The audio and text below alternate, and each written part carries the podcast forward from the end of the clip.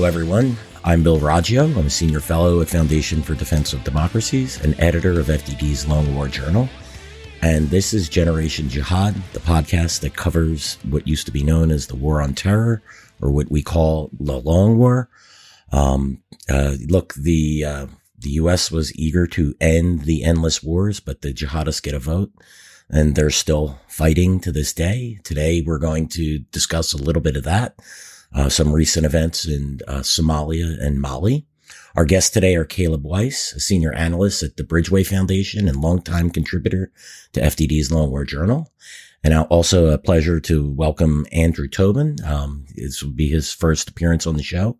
He's one of our contributors at the Long War Journal. And um, if you're not aware of Andrew, um, but you followed our coverage of Afghanistan last summer, Andrew was uh, instrumental in helping me keep that map updated, keeping getting the assessments. Caleb played a big part in the past doing this as well. So I, I want to thank you two gentlemen for for all your work uh, over the years for uh, helping the Long War Journal be what it is. Uh, say hello, everyone.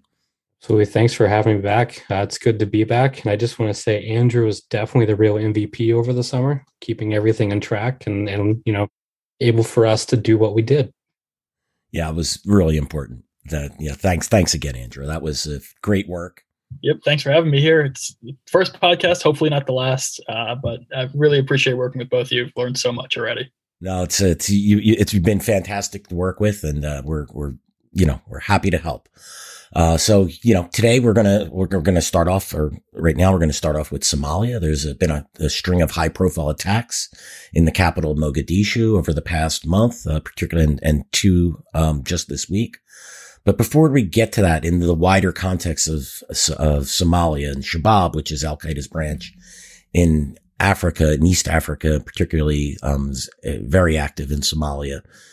Um, we're going to discuss the, the upcoming elections because we have to, all of these attacks. Everything is in the context of Shabab's efforts to take control of Somalia, central, southern and central Somalia, as it did well over a decade ago. Um, and the elections are one of the things that jihadist groups like to thwart. So, Andrew, give us a tell us a little bit about the the current elections in Somalia. just give us a brief overview of, of what has been going on here. Sure. So the main point to note here is that the Somali elections have been delayed, delayed, and then delayed again, uh, as there's continued disputes between the president, uh, commonly known as Farmajo, and the prime minister Roble, uh, and their political parties. So to take a step back and look at kind of Somalia's uh, electoral system or uh, governmental system uh, has a very complex parliamentary system in which the state legislatures and clan delegates, who are typically the clan elders, uh, pick the lawmakers for the national parliament. These MPs in the lower house then go on to choose the president. So there's really a lot of weight placed on these parliamentary elections, uh, which is why they're the real focal point for every major political actor in Somalia, whether they're legitimate government actors or even Al Shabaab. Uh, so the original elections were scheduled to take place back in February of 2021, so February of last year. Uh, however, the date came and went, and no votes took place. Uh, so, according to his opponents, this left uh, President Farmajo as an illegitimate president without a mandate, um, and this sparked uh, electoral electorally driven protests in Mogadishu that really engulfed the capital city. So violence really spread from these protests as candidate security details, armed individuals, and even government forces engaged in firefights with one another. Um, and troops took up defensive positions at various points in the city, which really led many to believe that this could be the reemergence or the resurgence of civil war uh, over Mogadishu. Throughout the next year, these elections have been scheduled and rescheduled multiple times, as politicians on all sides are accusing each other of manipulating the elections or paying off the clan elders in order to uh, benefit their party.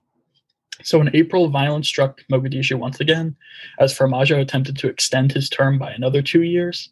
Uh, and then these electoral disputes came to a head once again in December, as uh, Farmajo attempted to suspend the Prime Minister Roble over corruption allegations.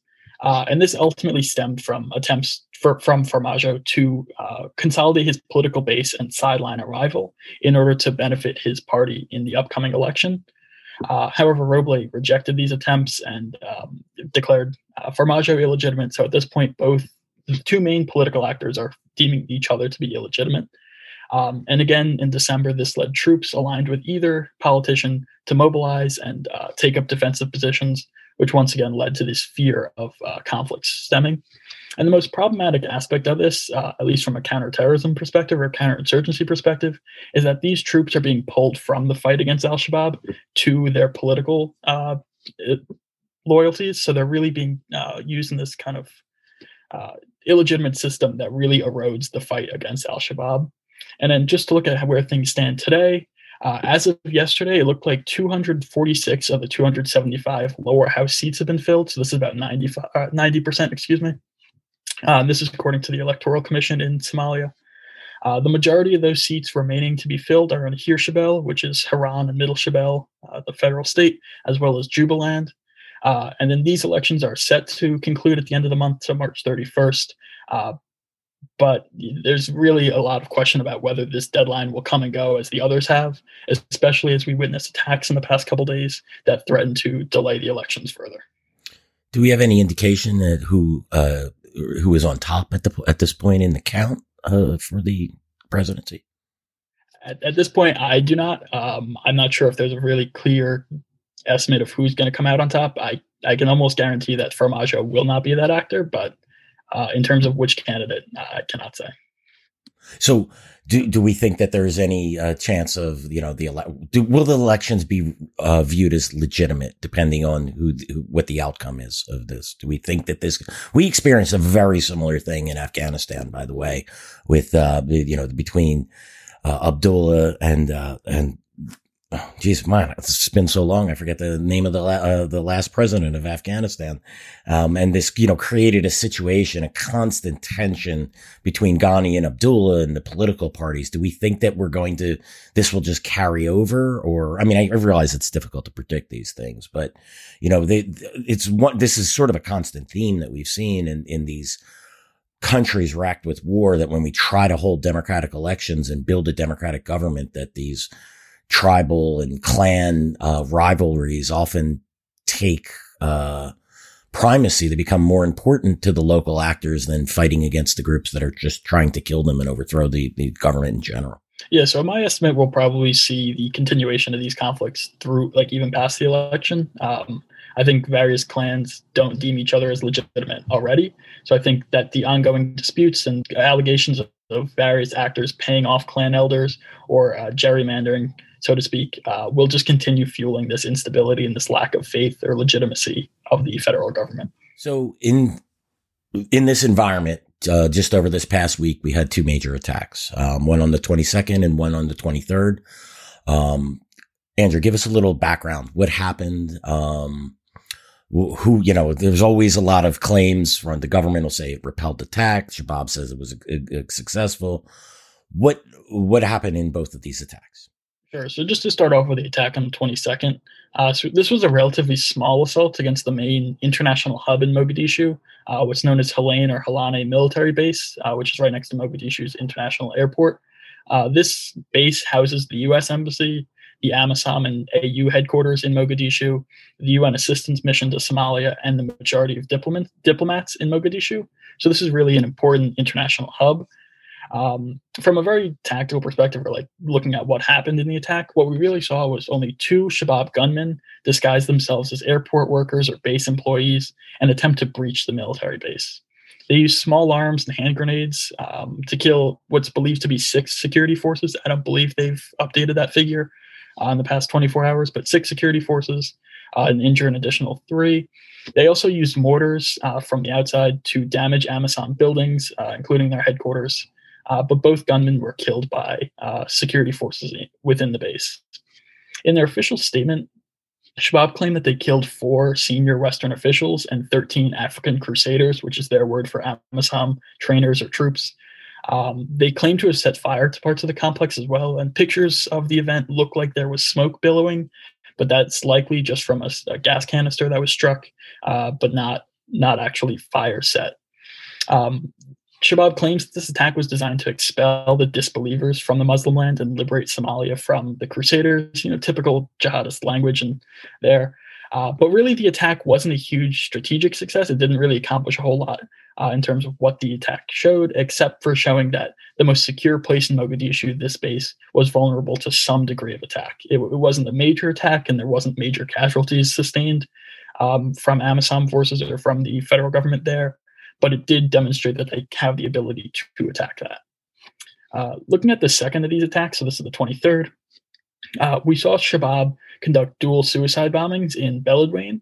So to run through what happened here, uh, the first bombing was a suicide bombing within the Lama Galay uh, military base in Beledweyne.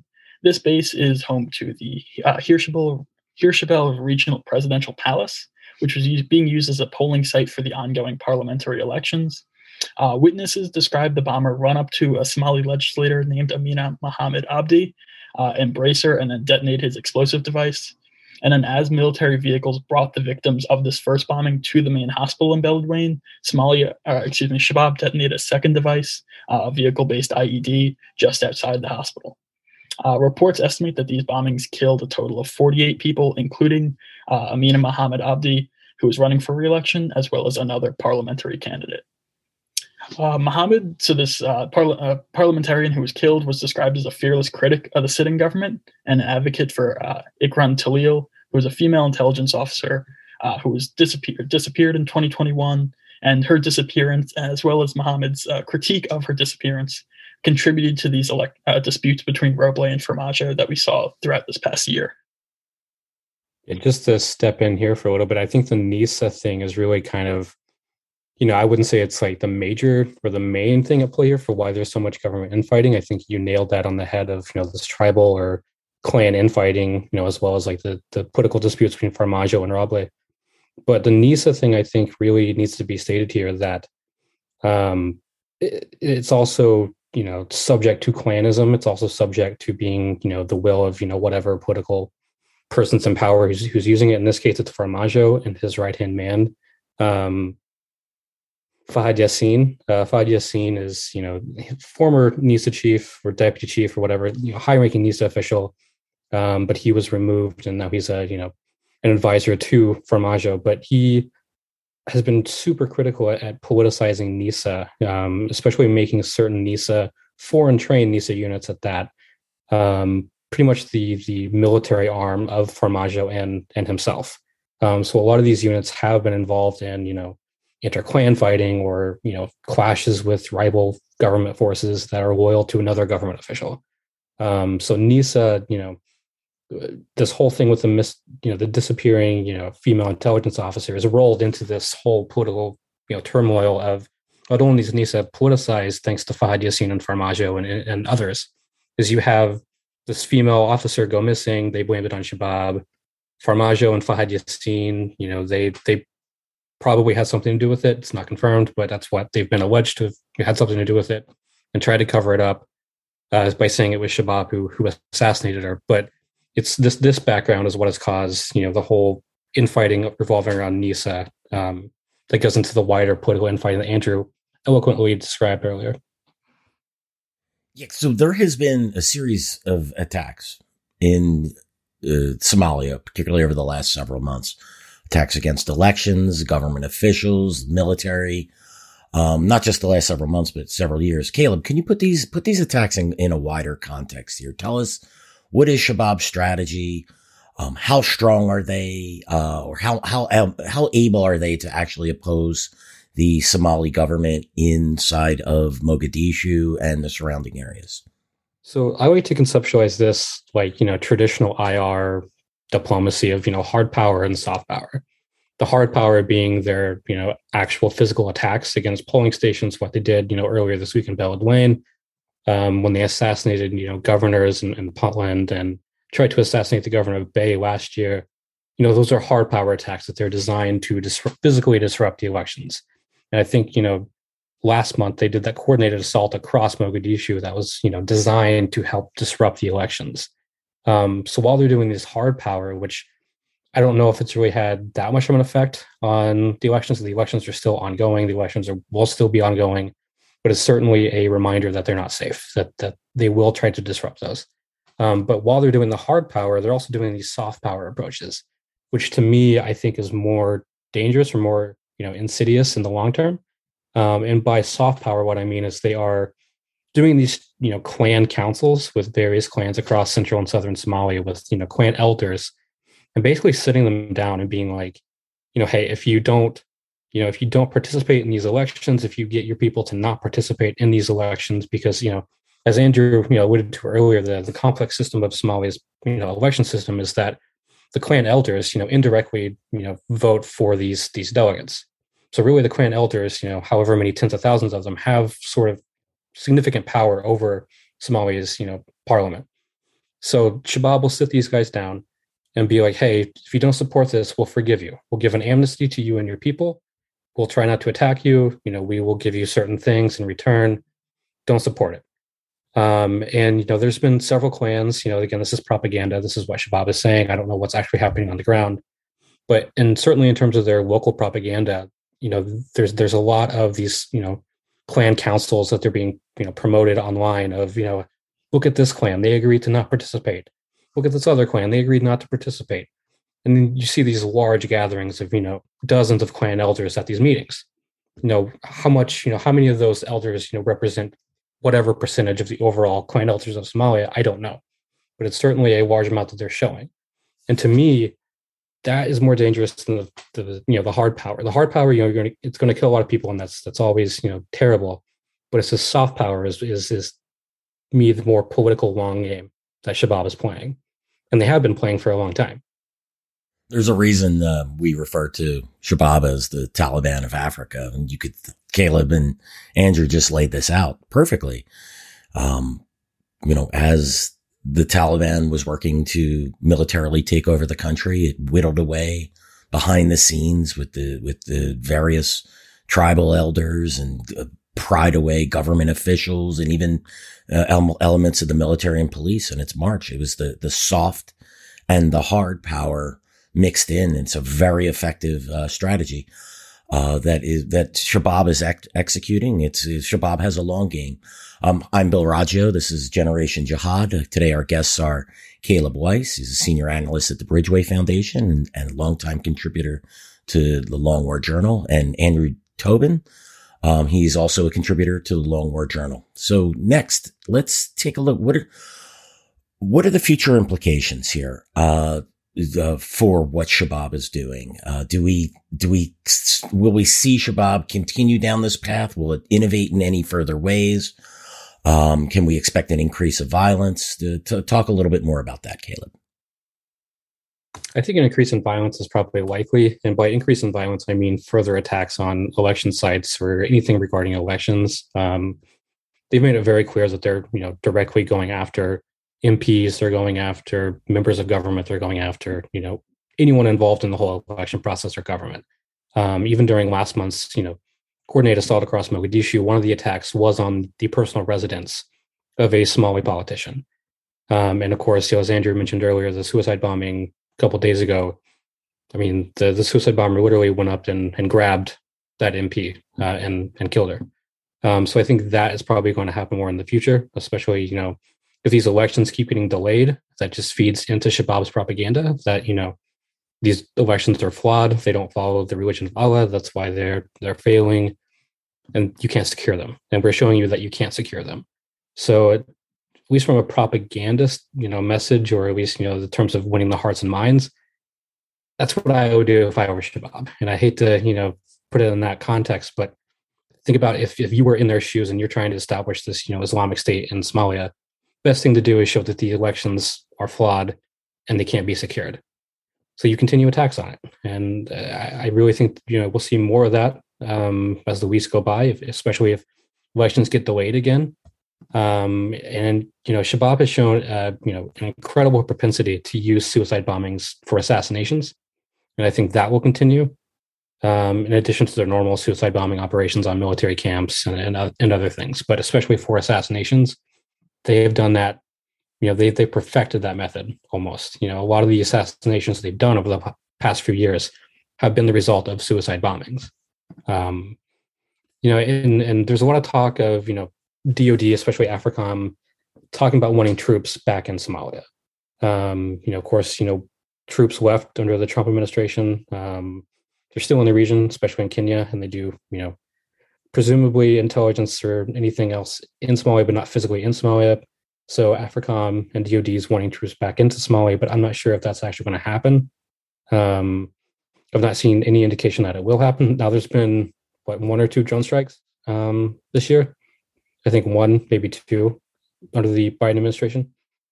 One confirmed. Yeah.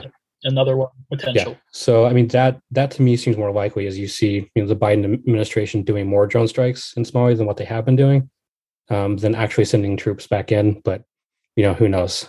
You know, but I think uh, it was an AFRICOM general who stated you know earlier this month or last month that Shabab is surging. You know, and that's certainly true. Um, what the U.S. does or what the U.S. can even do to you know stop that at this point, I don't know. Um, but it's certainly not a good future for for the you know state of security for Somalia. Wierston had, uh, I can't recall who it was, but I know a senior U.S. general had said that U.S. visibility in, in Somalia has been decreasing just as well as it was in, in Afghanistan.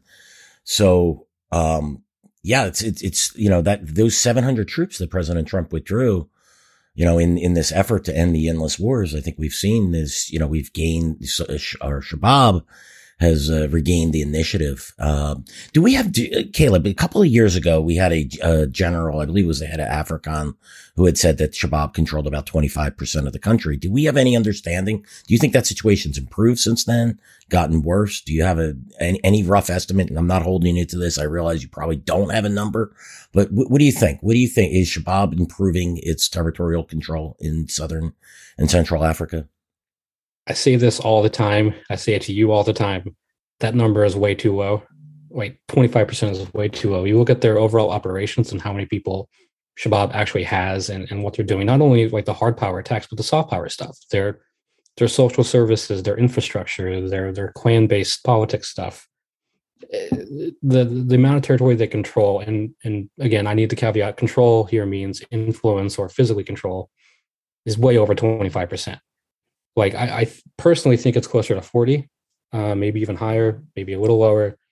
But 40 seems more likely to meet given how much they do across southern Somalia and now even in you know central Somalia. And central Somalia has been a you know concerted effort by by Shabab for the past year or two to really expand there. Um, so 25% is definitely too low at this point. Yeah, that's I mean it is an old number and you know the no, pretty sure. And, and, you, and again, you have to be careful of what you mean by control. And I think you know that better than anyone, especially when you try to do Afghanistan. Of control does not. We're. I don't necessarily mean that they are physically holding all this ground.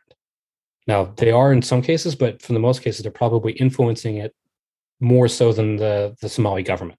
Which, in my book, that would mean Shabab controls effectively that territory. Yeah, let me give an example of that in in Afghanistan. There, there were, I just remember there was one district in I believe it was in Jawzjan province, and the Shabab or yeah Shabab right, the Taliban was uh, dictating to the te- the teachers what to teach in school, collecting taxes, doing everything, um, doing everything but overtly showing control, collecting teachers' salaries, uh, all these all these things. And at some point you look at this and you're like, that's soft control, but it's, con- we, everyone in that district, it was clear knew who ran the show. They may not have marched the military out into the district center, but guess what? Once the Taliban began their offensive, it was one of the first districts to flip. So that's what, you know, there's a lot of subjectivity to the question of control and, um, you know, and Right. I mean, when we, when we throw this at you, like even in some areas of Mogadishu, the, the civilians are paying two levels of taxes they're paying taxes to the, the federal government and to Shabab. I mean, Shabab's probably not physically controlling those areas, but they're still levying taxes. So what does that mean? How does that factor in? I, I don't have the answer, but you know, it's something that we need to think about. Yeah, yeah, it's it's a level of influence. Is it contested? You know, and, you know, then there's military side, there's the soft power side, or the political side. Very difficult, but I, you know, I think we all know, at least with Afghanistan, it all um, you know, Tom made a joke, and you know, none of this is funny, but if we didn't have dark humor, we'd have none. Um, I want to say it was about a uh, six months before Afghanistan collapsed. He's, he, you know, he, I'm updating the map, Andrew and I, and Tom, Tom sends me over an image and he's like, Hey, Bill, I got a new picture of the map of Afghanistan. It was just all white with the Taliban emblem flag, you know, and it's like, you could tell where this thing was going. But, uh, yeah, there's just, a, it, it, it is a very complicated, uh, uh issue um, you know, whether we call it controlled, contested, influence, we know that these groups have a presence and are influencing events far greater than uh, often far greater than what people perceive. Uh, so we're going to move on to uh, our last subject here uh, in Mali. There's been some uh, recent developments, particularly in northern Mali. Uh, this is a country that is racked with jihadist insurgencies. There's been a coup there, a bit political instability. You know, you could, I think you could put Mali and, and you could put uh, Somalia on each side of the coin and flip it and figure out which one, which becomes the next jihadist emirate. But Caleb, there's some been uh, happenings going on in the, um, uh, particularly up in the north uh, with the Islamic State. Can you uh, give us a little detail on that? Yeah, absolutely. And this is one of those cases where I wish that, you know, we could throw a map up for viewers because this is going to be for listeners, this is going to be pretty, you know, in the weeds when I'm trying to keep it, you know, pretty above board here. Um, but in Mali's extreme north, you have the Menaka region, which Menaka is like kind of, you know, it's a desert region. It borders, you know, Algeria and and Niger. But especially along the Nigerian border, um, this is where a lot of massacres have been taking place over the last month. Uh, and these are brutal, nasty massacres. Um, I think the latest estimate, and this is coming from Tuareg activists and journalists in the area, is roughly around 400 civilians have been murdered since March 8th.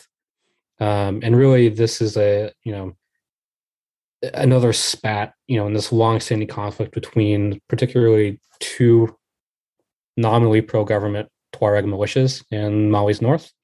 Um, the movement for the salvation of Azawad, MSA, and the Imgad Tuareg and Allied Self Defense Movement, or GATIA.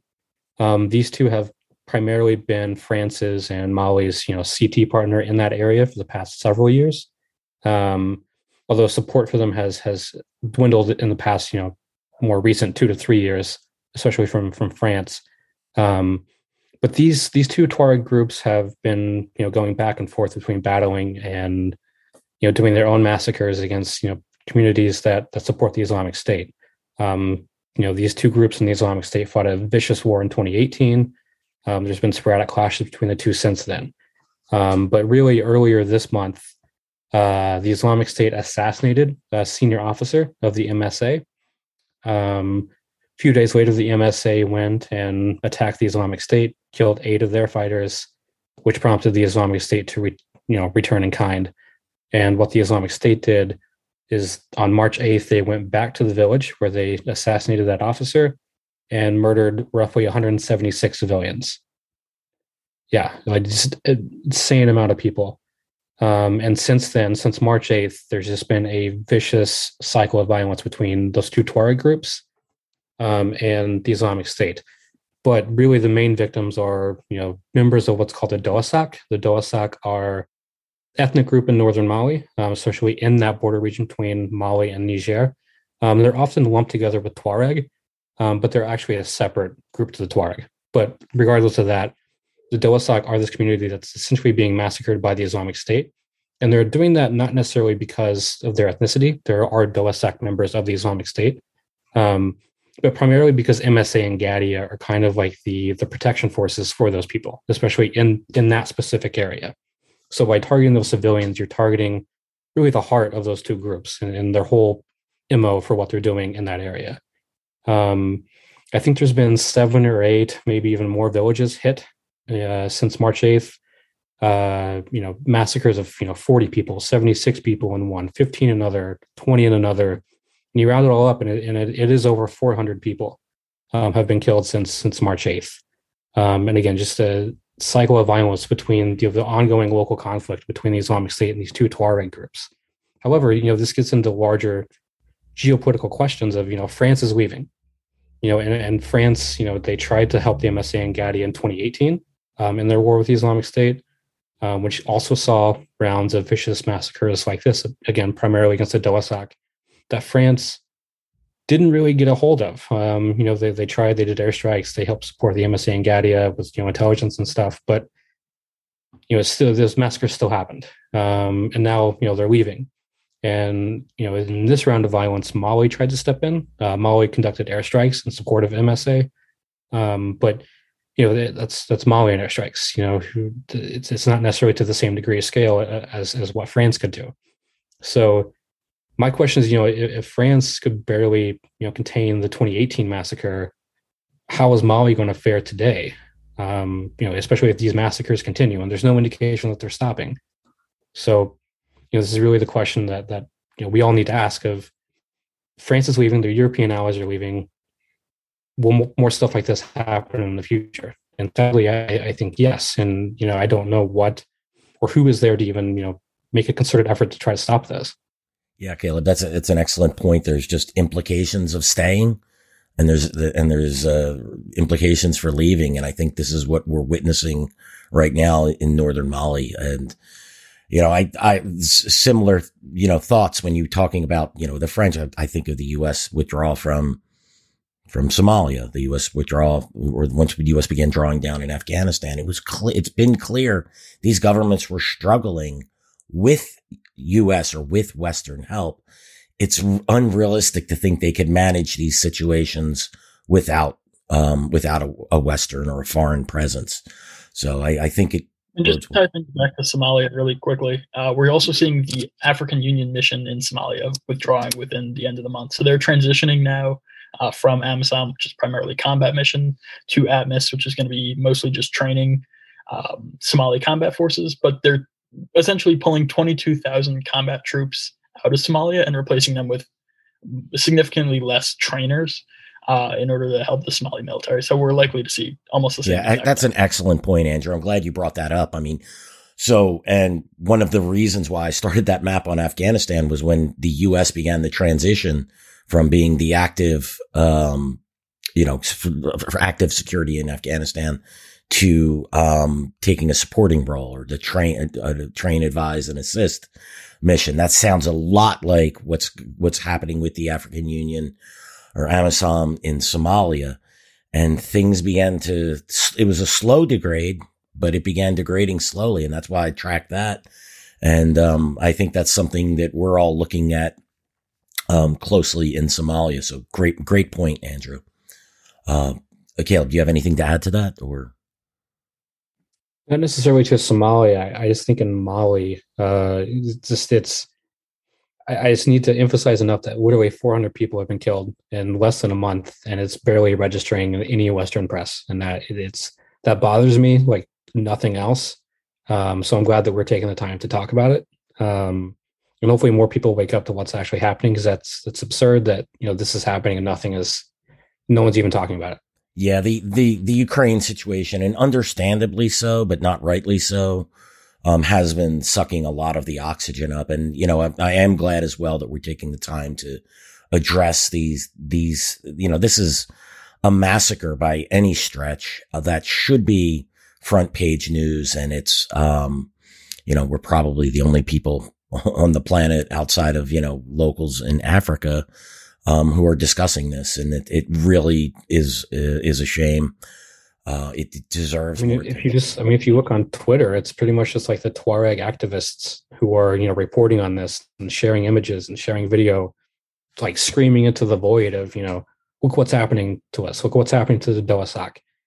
And then, unfortunately, the engagement is not there, and, and it should be. It's you know, some of this is moving on to the next crisis, like right. Hey, we end, we're ending our endless wars um, so nothing's happened, right? You know, let's, let's go on and support Ukraine. Well, like, guess what? The last people you were supporting are still there and they're still suffering under the, the hands of oppressive people, the, of violent, evil people, in my opinion. The jihadists are, which, what the Islamic State's doing is, you know, we've seen this across multiple theaters. Tell us, uh, Caleb, a little bit about the Islamic State's propaganda. How are they trying to spin these massacres in northern Mali? What are they saying about it? What's their messaging? It was such a good segue talking about violent, evil people into this because it ties directly into their propaganda. Um, their propaganda is basically just saying they're targeting MSA. Um, they're just saying, you know, they're targeting this apostate militia. You know, we're going after the, the, the militants. You know, making no mention that you know the primary targets are civilians. Yeah, like they've definitely clashed with MSA. A lot the MSA itself has reported a lot of clashes with the Islamic State in that area in, over the last month, but to exclusively focus on you know the the military element of it is completely omitting all the violent, terrible stuff they're doing to civilians, and that and that's for a reason. You know, by omitting that, they could you know go down this ideologically or religiously, you know, more viable target to their to them and their supporters of, of, of justifying it. You know, by coming out and saying, "No, we're killing civilians," you know, it makes it a little harder to say, you know, to rationalize it even to their supporters. You know, they could say that they're, you know, apostates, they could say they're infidel or whatever, but at the end of the day, at the end of the day, they're civilians. By saying that you know we're only targeting the military, just a little more leeway for them ideologically and religiously, um, which I think is complete, you know, bullshit. That they're just completely, I don't know, they're they're masquerading as like you know this, you know, virtuous group combating you know an apostate military, but no, they're actually killing civilians. Yeah, it's it's classic uh, jihadist rhetoric. I think we've seen this time and time again. You know, the, and uh, you know uh, they'll make ex- whatever excuses they need. Well, um, you know, it's unfortunately another downer episode of, of, Generation Jihad, but there's often not a lot to good to talk to talk about um, in in these situations. Caleb, Andrew, it's uh, been a pleasure to have you on and to discuss the uh, ongoing situations in um, um, in Mali and, and in Somalia. Uh, thank you very much for joining us, and thanks everyone for uh, listening to today's episode of Generation Jihad. Just a reminder, you could find us on Apple, YouTube, Spotify, and anywhere else you listen to podcasts. Make sure you subscribe and leave us a review, preferably a positive one. Thanks again, and we'll see you all again soon.